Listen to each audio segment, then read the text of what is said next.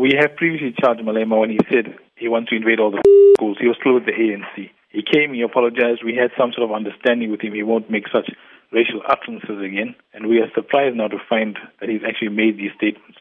I mean, the worst part for me is to say that Indians are worse than Afrikaners, given the fact that Afrikaners had hit squads that killed black people and created an apartheid state. Now, he was either very drunk or very stupid, or he's just trying to create some sort of problem between Indians and Africans.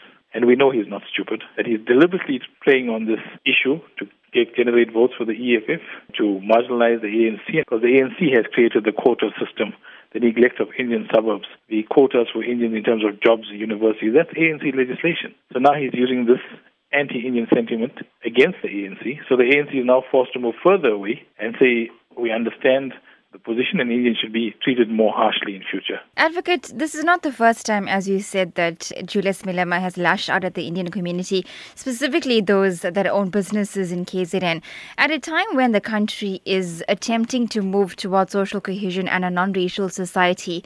Is this creating further racial divide? He is clearly creating further racial divide, but how will there ever be social cohesion when you exclude Indian children from university because they're too intelligent and will all get places because they can average over 80%? Where will you have social cohesion when an African kid needs 55 or 60% to go to university? There's not going to be social cohesion when you exclude Indians from business, not tenders, from business because of radical transformation. Where will you have social cohesion when you have entrenched legislation discriminating against people because they're Indian? How would it ever work? You need to dismantle these remnants of apartheid.